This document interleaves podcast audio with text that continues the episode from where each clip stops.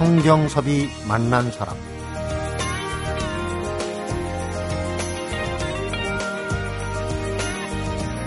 과거는 우리의 시야에서 온전히 사라지고 마는 것이 결코 아니다.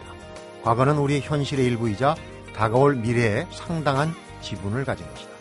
그래서 누구도 역사로부터 자유로울 수가 없다. 이렇게 얘기하면서 지난 5년간 한국의 정치나 사회에서 벌어진 일들을 통해 지난 한국사의 쟁점을 정리해낸 역사학자가 있는데 그 바라보는 시선이 참으로 남다릅니다. 성경섭이 만난 사람, 오늘은 역사는 미래의 삶을 역동적으로 만드는 일이라고 하는 역설의 저자죠. 전 서강대학교 사학과 교수 백승종 역사학자를 만납니다.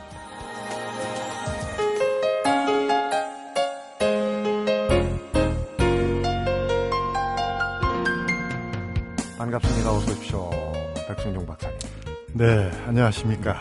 그 남다른 역사의 시각 좀 전에 제가 어, 말씀을 드렸는데 감히 그렇게 표현했습니다만은 요즘 역사 문제를 가지고 이제 국내에서 그렇고 뭐 한일 간 또 아시아 세계적으로 역사에 대해서 논란도 많고 왈가왈부하는 게 참 많은데 역사를 보는 시각 공부해야 될 필요가 굉장히 많은 시기인 것 같아요. 네, 그렇죠. 그런데 이제 문제는 역사를 우리가 어떻게 볼 것인가 하는 점은 하나로 요약하기는 어려울 것 같습니다. 네. 먼저 역사는 사실 굉장히 재미있죠. 옛날 이야기 아니겠습니까? 음.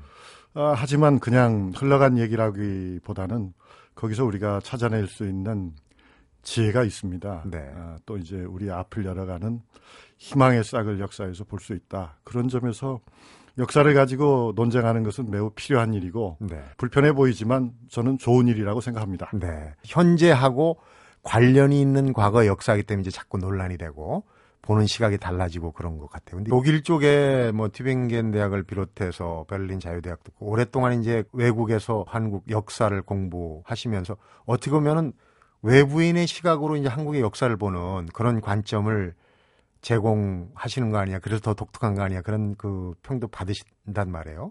맞습니다. 생각하십니까? 그러니까 본래 사실은 제가 한국사를 공부하는데도 불구하고 어, 서양으로 날아간 이유가 거기 있거든요. 어, 우리에게 익숙한 것들을 좀 다른 눈으로 볼 수 없을까? 네. 말하자면 우리가 시점을 바꿔서 보면 지리산의 모습도 하나가 아니지 않습니까? 네. 반야봉에서 보는 지리산, 천왕봉에서 보는 지리산, 아래서 보는 지리산 다 다르거든요.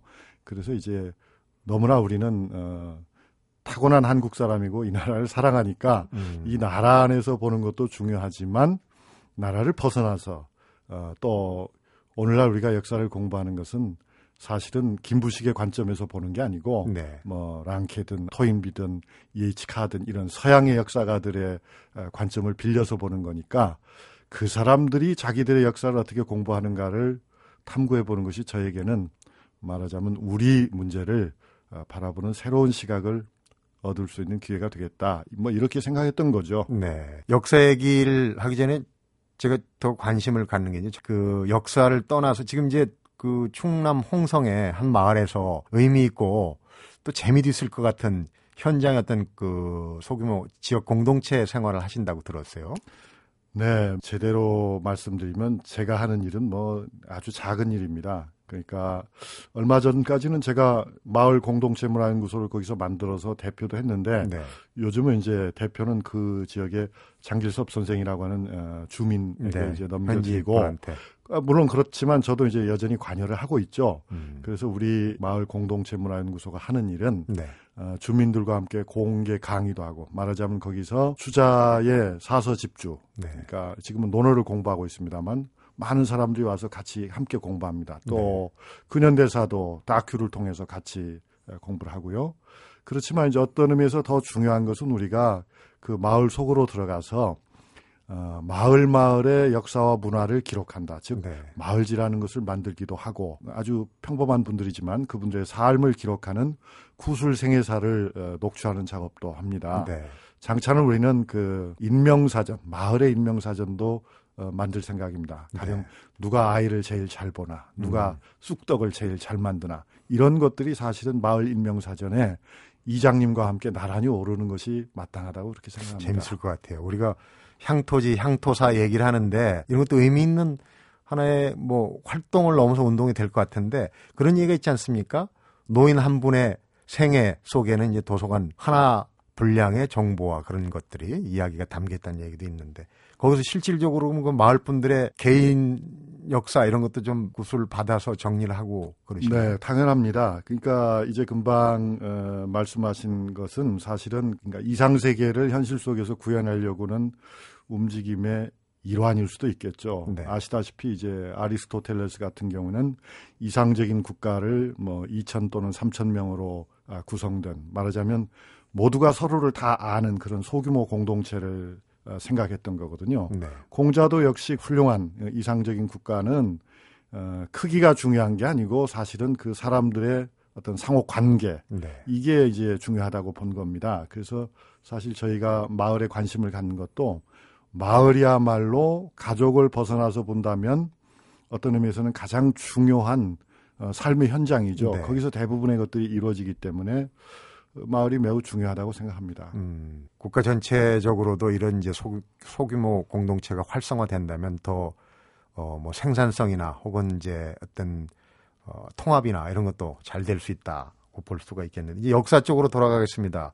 이번에 내신 책이 역설인데 역사를 보는 시각이 다양하다는 그런 이제 의미도 있겠지만 이 역의 단어에 세 가지의 의미를 어, 포인트를 두셨어요. 그렇죠. 그러니까 저는 이제 첫째로는 이게 아무래도 역사 이야기라 하는 뜻에서 역설이라고 할 수 있다. 네, 역사의 역. 그리고 이제 뒤집어서 말한다. 즉 말하자면 듣기 좋은 소리만 하는 게 아니라 좀 쓴 소리도 한다는 그런 의미도 있고요. 네.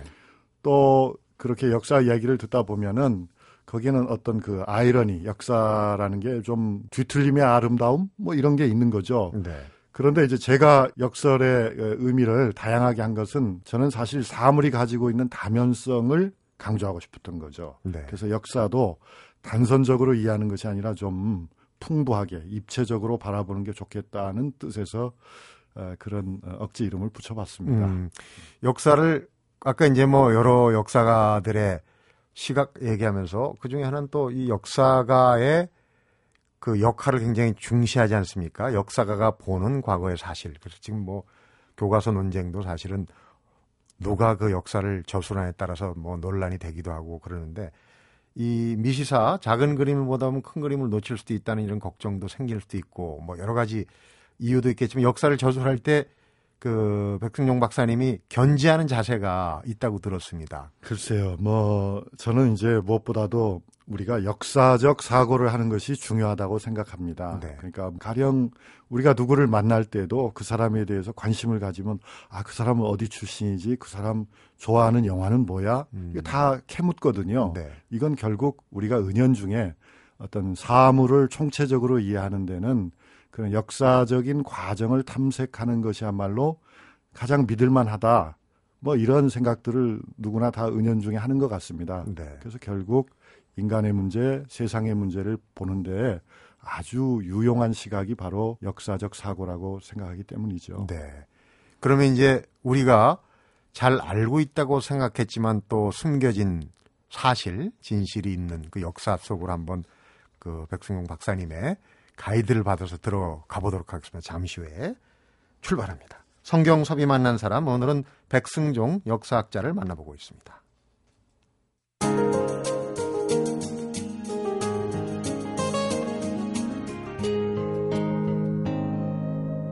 성경섭이 만난 사람 역사, 과거의 사실들을 현재에 빗대서 어떻게 볼 것이냐. 어떤 분들은 역사란 과거가 아니라 미래라고까지 이제 얘기하는 분들도 들었어요. 그만큼 거기서 미래에 대한 판단, 현재에 대한 판단을 할 수도 있지 않느냐는 얘기로 이해가 되는데 우선 정도전부터 시작을 해볼까요? 조선 왕조의 역사 중에 정도전 하면은 이제 조선 왕조의 기본 근간을 세웠다 이렇게 평가되고 있는데 거기서 이제 다른 시각으로 뭘 볼 수 있는 부분들이 어떤 게 있는지? 네, 정도전 하면 우리가 어, 어느 정도는 잘 알고 있습니다. 그런데 이제 제가 강조하고 싶은 것은 자, 이 정도전이라는 사람이 어, 14세기의 인물이라는 거죠. 그런데 이 14세기의 인물이지만 정도전은 아주 뭐랄까 그 당시의 어떤 그 현실을 약간 고치는 것에 만족한 것이 아니고 백성들의 입장에서 세상을 완전히 바꾸고자 했다는 것. 네. 다시 말하면 공자가 건설하고자 하는 이상 세계를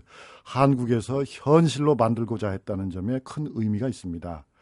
그래서 이제 정도전은 평민 이상의 모든 사람들에게 무상 교육을 실시하기를 원했던 거거든요. 또 네. 그들이 출발점부터 아주 기회 균등을 보장 받아야 된다 이런 생각을 해서 이건 결코 사회주의가 아닙니다. 공산주의가 아닙니다. 네. 그 당시에 이제 많은 어, 토지가 소수 사람들에게 집중이 되어 있었는데 이걸 다 국가가 몰수해 가지고 농사 짓는 사람들에게 어, 균등하게 나눠줘서 거기서부터 그들이 새로운 경쟁을 시작하도록 하자.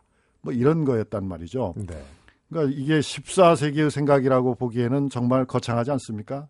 지금의 어떤 나라도 어떤 정부도 할 수 없는 그런 거대한 계획을 어, 정도전이 가졌다. 그리고 이것은 철학에 토대한 것이었다 하는 점에서는 어, 앞으로 우리가 이어가야 할 그런 귀한 싹이 아닌가 생각의 싹이 아닌가 이렇게 생각해 봅니다. 네. 조선왕조 전반으로 볼 때는 이제 정도전 선생하고도 연관되지만 성리학이 조선 왕조의 기본적인 그 이념이었지만 결국은 조선이 왕국의 길 걷는 빌미도 됐다. 그렇게 배웠어요. 근데 그렇지 않은 부분이 있다고 또 얘기를 하시네요. 역사. 네. 그러니까 결국 우리가 말하자면 조선 왕조가 결국은 산업화된 일본이라는 국가에서 멸망하고 말았기 때문에 서양 세계가 산업화 단계를 밟고 있었을 때 우리나라가 여전히 성리학 국가였기 때문에 많은 사람들은 성리학의 그 탓을 돌리고 있습니다. 네. 하지만 꼭 그렇게 볼 수는 없는 거라고 봅니다. 어, 특히 이 성리학은 어, 우리가 오해하고 있는 부분들이 너무나 많다는 거죠. 그래서 이제 어, 실제로 성리학의 원전들을 읽어보게 되면은 가령 효만 하더라도 우린 효를 어떻게 생각합니까? 효라고 하는 것을 그저 부모님의 말씀에 따르는 거라고 보지만 어, 실제 이제 공자가 강조한 효는 그런 게 아니거든요. 그러니까 부모의 말씀을 일방적으로 따르는 것이 아니라 순임금의 예를 공자가 들고 있죠. 그러니까 순임금에게는 아주 못난 아버지와 간악한 계모와 그리고 아주 못돼 먹은 동생이 있었단 말입니다. 네. 그야말로 그 아주 나쁜 어, 가족들인데 이 나쁜 가족들의 말에 순종함으로써 가정의 질서가 바뀌는 게 아니고 어, 순임금이 그들의 의견을 존중하면서도 은연중에 그들을 악인으로부터 선의로 이끌어 나갔다. 그것이 바로 인격의 힘이다. 이제 이런 것들이 이제 효의 기본이다. 그러니까 네. 무조건 따르는 것이 효가 아니고 어, 올바르게 바꾸는 것이 효다. 이런 것도 이제 사실은 우리가 어, 놓쳤던 부분이고요. 음. 그 다음에 고부 관계에 관해서도 성리학의 아주 중요한 어, 경전들을 읽어보면 어, 일방적으로 뭐 시어머니가 아, 며느리를 명령할 수 있다든가 그렇게 보는 것은 결코 아닙니다. 또 네. 부부 관계도 역시 부부 관계는 의리의 관계다. 즉 이것은 뭐 명령과 복종의 관계가 아니고 옳고 그름에 의해서 상대의 잘못을 바로, 잡아주는 그런 관계다. 네. 이렇게 설정하고 있습니다. 그래서 오늘날 우리가 생각하는 것은 너무나 이제 아주 통속적인 성리학을 과장되게 이해하는 것이죠. 사실 어, 그 본류로 들어가면은 오늘날 우리가 봐도 배울 만한 점이 아, 분명히 있다. 이렇게 생각이 됩니다. 네. 과거의 어떤 현상과 오늘날의 문제를 빗대 갖고 얘기하는 것 중에 재미있는 대목이 있더라고요. 요즘 이제 청년 실업, 비정규직 문제, 어, 굉장히 그 심각한 사회 문제인데 추노의 역사 저번에 그 드라마 추노라는 드라마에서 물론 이제 그 드라마라는 게 역사를 좀그 부풀리기도 하고 과장하기도 하고 재미난 대목만을 드러내 보이기도 하지만은 추노의 역사하고 청년실 비정규직 문제를 어, 빗대서 얘기를 하셨어요. 오늘날 이제 우리는 그 많은 양적인 어, 성장을 이룩한 것이 사실입니다. 지난 수십 년 동안에 그것은 뭐 세계사적으로 보더라도 어, 그 비슷한 예를 찾기가 어렵죠. 하지만 네. 그 우리의 양적 성장이라는 것이 과연 질적 성장을 동반한 것이었는가 하는 것이 이제 저의 물음이고요. 네. 어, 그렇게 봤을 적에는 사실 우리가 살고 있는 이 21세기의 여러 가지 모습들이 어, 실은 평행 이동 이상이 아니다라는 생각이 들 수도 있다는 거죠. 네. 그러니까 말하자면 어, 60년대에 이농을 해서 어, 서울에 또는 뭐 대도시의 변두리에 정착한 그런 부모님들 그런 부모님들이 자신들은 다니지 못한 대학까지 그 자녀들에게 어, 갈 수 있는 기회를 제공한 건 사실입니다. 그러나 결국 그렇게 해서 그 자녀들이 대학을 나왔을 때 결국 그들이 맞닥뜨리는 현상은 비정규직 아닙니까? 그다음에 이제 전세값 폭등이라든가 여러 가지 그야말로 삶의 기본적인 조건이 제대로 충족되지 못하고 있다는 점에서는 네. 과연 이런 결과를 바라고서 인용을 한 것인가? 어, 이것이 결국 온전한 성장인가 하는 그런 의문이 든다는 말씀입니다. 네. 그리고 이제 이 정조 대왕, 영조 사도세자 뭐 뒤주 사건으로 이어지는 이제 어, 정조 대왕에 대한 그 이제 호학 뭐 학문을 굉장히 권장하고 한 군주로 알려져 있지만 그 이면사에 또 어, 들여다볼 부분이 많다. 그래서 이면사를 많이 소개를 하셨는데 특히 이제 정조대왕의 그 정치적인 성향에 대해서 얘기를 많이 하시고 하는데 그 부분을 좀 정조는 우리가 다 알다시피 굉장히 탁월한 임금이었습니다. 뭐 아주 어려서부터 공부를 열심히 했고 또 어, 조선의 26명의 왕들 중에서도 유일하게 100권이 넘는 문집을 남기고 있고 그림도 잘 그리고 음악적 재능도 있고 굉장히 뛰어난 인물인 건 사실입니다. 그러나 정조는 사실 그 성향면에서 보다면은 대단히 보수적인 인물이었어요. 아주 정치적으로 보수적인 어, 색깔이 강했습니다. 네. 그래서 이제 이 정조는 어, 18세기 후반에 한국 사회, 나아가서는 동아시아 사회가 세계 질서 속으로 편입되는 대단히 중요한 시점에 있었음에도 불구하고 앞으로 가를 선택하지 않고 뒤로 돌아가를 명령했다는 점에서 대단히 유감입니다. 네. 그래서 이제 그런 어, 정조의 뒤로 돌아가라고 하는 시대를 거스리는 구령은 어, 그가 쓴 편지 가운데서도 잘 보이죠. 가령 이제 어, 정조는 어, 공작 정치의 화신이었단 말입니다. 그래서 이제 조정에 있는 주요한 대신들에게 매일같이 편지를 써가지고 어, 내일 아침에 어전 회의에 나오면은 이러이렇게 해라. 그래서 각본을 제공했습니다. 그리고 네. 이제 그 각본대로 움직인 모습들이 어, 정조의 편지와 또그 어, 시대에 남겨진 조선왕조 실록이나 승정원 일기를 비교해 보면은 우리가 음. 다알 수 있습니다. 그러니까 바로 이런 정조의 그 구태의연한 공작 정치의 그런 실체는 어, 그가 모범으로 삼았던 세종과는 너무나 다르다. 네. 세종은 말하자면 끝장 토론을 통해서 국가를 새로운 차원으로 이끌어갔던 그런 왕이죠.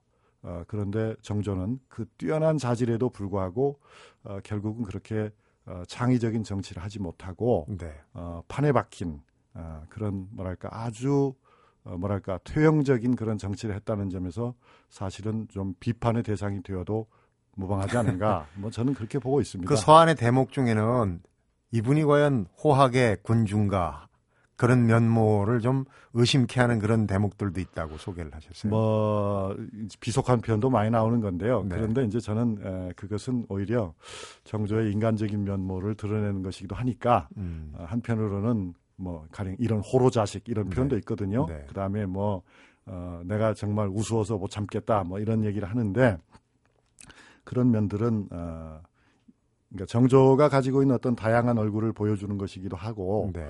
뭐 우리 인간이라는 것이 과연 얼마만큼 도덕적일 수 있는가 우리 인간의 어떤 어, 겉으로 표방하는 것과 그 내면이 얼마나 일치될 수 있는가 하는 그런 한계점에 대한 어, 질문도 될 수 있고요. 네.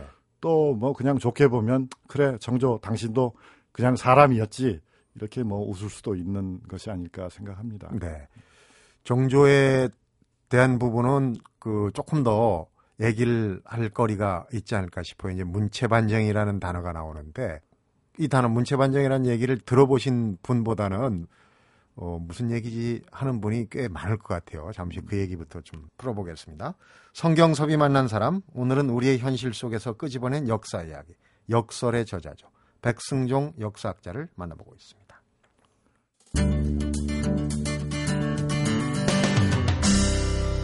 성경섭이 만난 사람. 정조가 개혁의 군주가 아니고 뒤로 돌아가 했다. 수원 화성 을 통해서 꿈을 이루지 못했지만 유토피아를 건설하려고 하고 상당히 개혁적인 군주관이었냐 생각하는데 오히려 거꾸로 얘기를 하신단 말이에요. 근데 문체반정 아까 얘기했던 문체반정 얘기를 좀 해주시죠. 네, 문체라고 하는 것은 뭐 글쓰기 스타일이죠. 글씨투 네, 그러니까 반정이라는 것은 어, 지금 것이 나쁘니까 옛날에 좋았던 상태로 되돌린다는 것인데 어, 정조의 문체 반정의 핵심은 간단하게 말하면 이런 거죠. 야, 너희들 지금 글 쓰는 투가 도대체 되먹지를 못했어.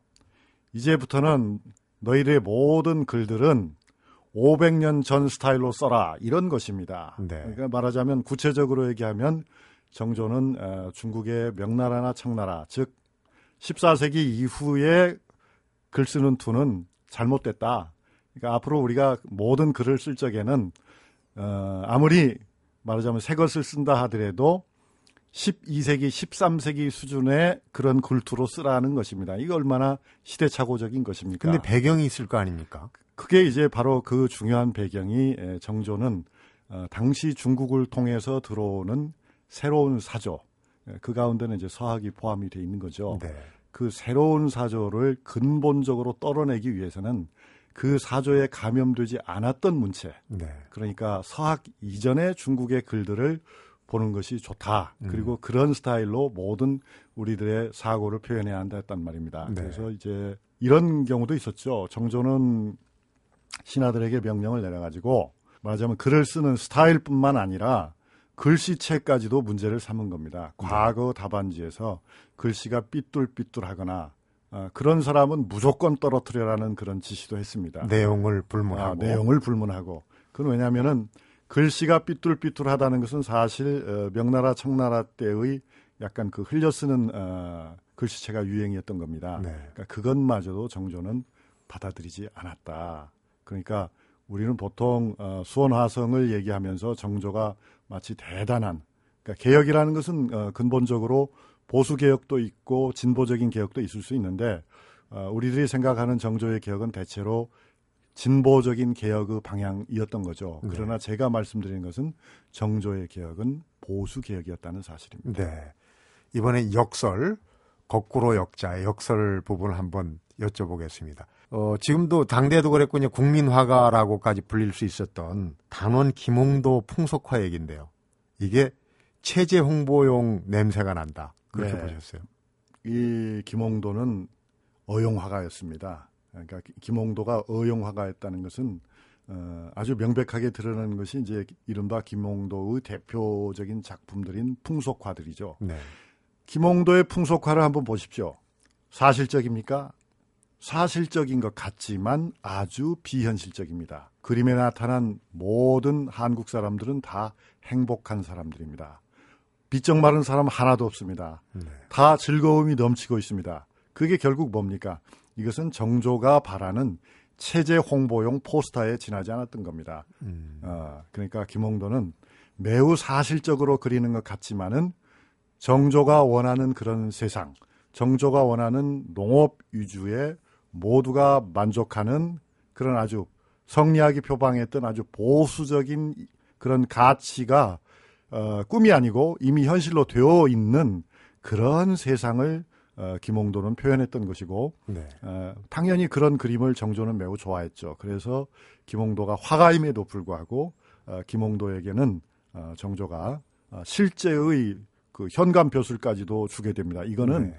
보통의 화가들로서는 상상도 할 수 없는 그런 벼슬이었습니다. 음, 조금 시대를 더 거슬러 올라가서 고려 시대 팔만 대장경 이거는 이제 어, 그때 몽고군의 침입 또 이 부처님의 힘 불력으로 나라를 지킨다 이제 여러 가지 뭐 의미 또 문화적인 의미도 있는데 이게 또 거꾸로 뒤집어 놓고 보면은 역설로 보면은 고려 지배층이 국가 자원을 장악하고 통제하기 위한 정치 프로젝트로 볼 수도 있다. 네, 그건 아주 이제 뭐 새로운 해석으로 들릴 것 같습니다. 그런데 우리 한번 상식적으로 생각해 봅시다.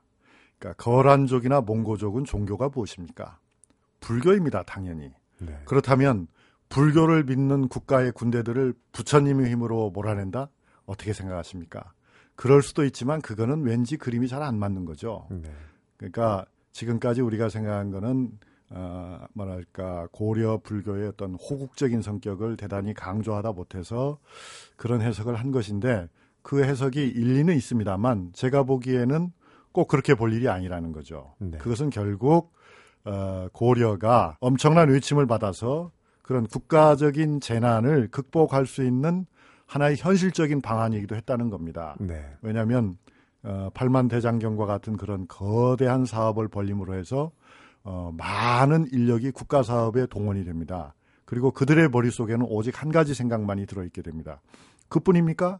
어, 그 말은 말하자면 그런 큰 일에 에, 동원되는 많은 어, 농민들, 많은 일꾼들이죠. 그리고 글을 새기는 사람들, 글을 쓰는 사람들, 그것을 교정 보는 사람들은 국가적인 지원을 받아서 생계를 또 해결하게 되는 겁니다. 일거리를 그렇죠. 일거리, 일거리, 일자리가 창출이 되고 그들의 생계가 보장이 되면서 그들은 결국 국가가 자기들을 먹여 살린다는 생각을 하게 되는 겁니다. 네. 동시에 이제 이러한 것들은 그 각 지역에 퍼져 있던 어떻게 보면 어, 몽고에게 붙어서 어, 고려를 배신할 가능성이 가장 많은 것은 지식인 계층인데 네. 그 지식인 계층이 결국 어떻게 되는 겁니까? 아, 국가의 일에 어, 종사함으로써 아, 국가를 생각하는 사람들이 되는 거죠. 아, 그런데 이제 여기서 제가 강조하고 싶은 것은 그런 정치적인 전략보다도 어, 우리 고려 시대의 우리 조상들이 그런 국난의 위기 속에서도 어, 세계에 내놔서 손색이 없는 가장 자랑스러운 문화적인 업적을 창출했다는 거죠. 네. 그러니까 위기 속에서 그 위기를 오히려 창조의 힘으로 뒤바꿔 놓은 이 노력. 네. 어, 사실 동아시아 불교의 핵심은 어, 한문으로 된 어, 대장경인데 그 대장경을 대표하는 것이 바로 팔만 대장경 아니겠습니까? 네. 그러니까 바로 그런 아주 국가적인 존망의 위기에서 한국 사람들이 그것을 해냈다. 그리고 이것은 국가적인 프로젝트였다라고 했을 때 어, 시사받는 바가 있을 거라고 봅니다. 네.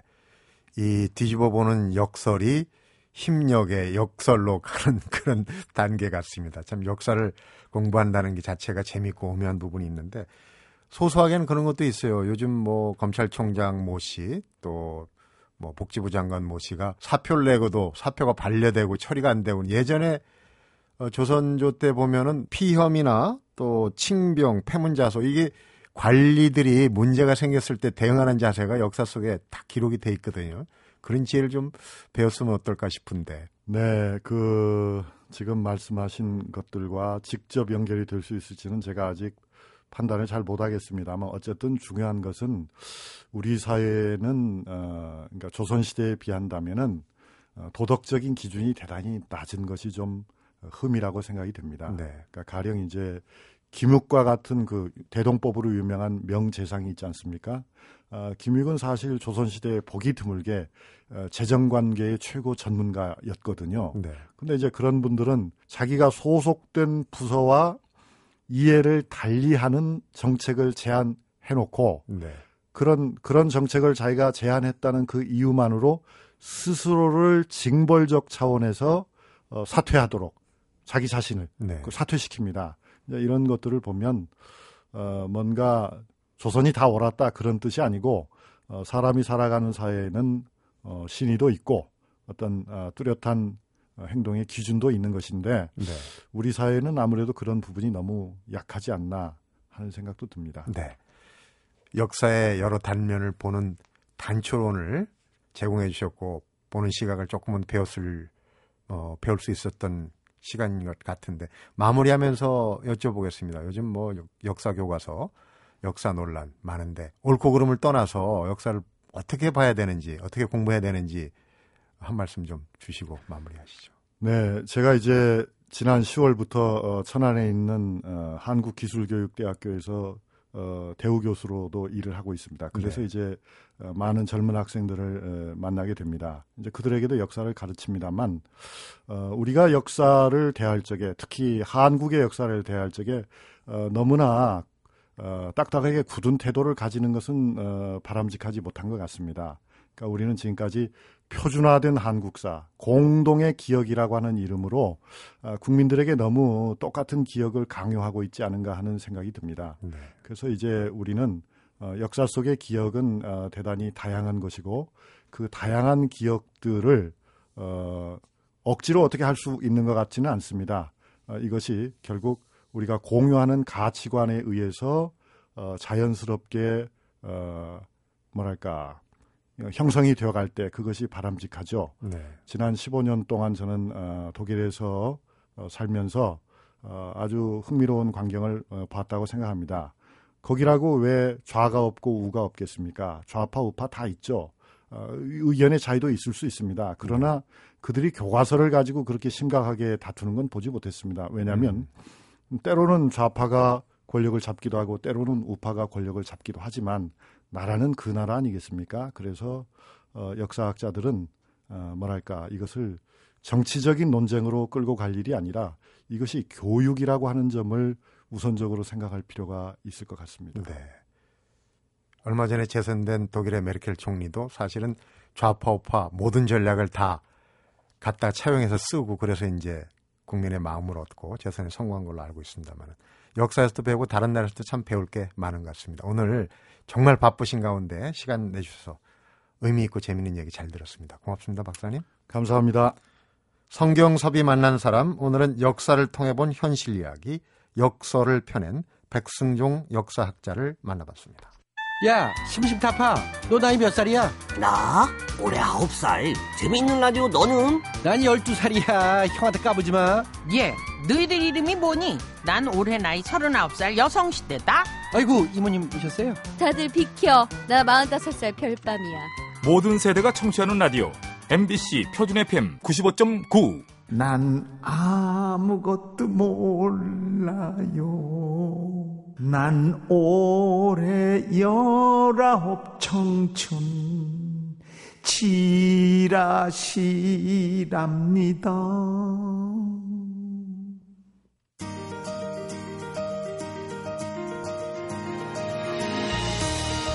세상살이가 나아지기를 열망하는 역사가도 미래를 꿈꾸는 사람이다. 10년 정도 지나면 저 가문비나무의 묘목이 얼마나 무성할까를 상상하는 것이 정원사의 꿈이다. 나도 그런 희망을 우리 역사 공동체에 걸고 싶다. 구겨지고 초췌해진 역사의 망정 그것이 미래에 대한 확고한 신념의 토대이기를 갈망한다. 백승종 역사학자의 역설에 실린 글을 전해드리면서 성경섭이 만난 사람 오늘은 여기서 인사드리겠습니다.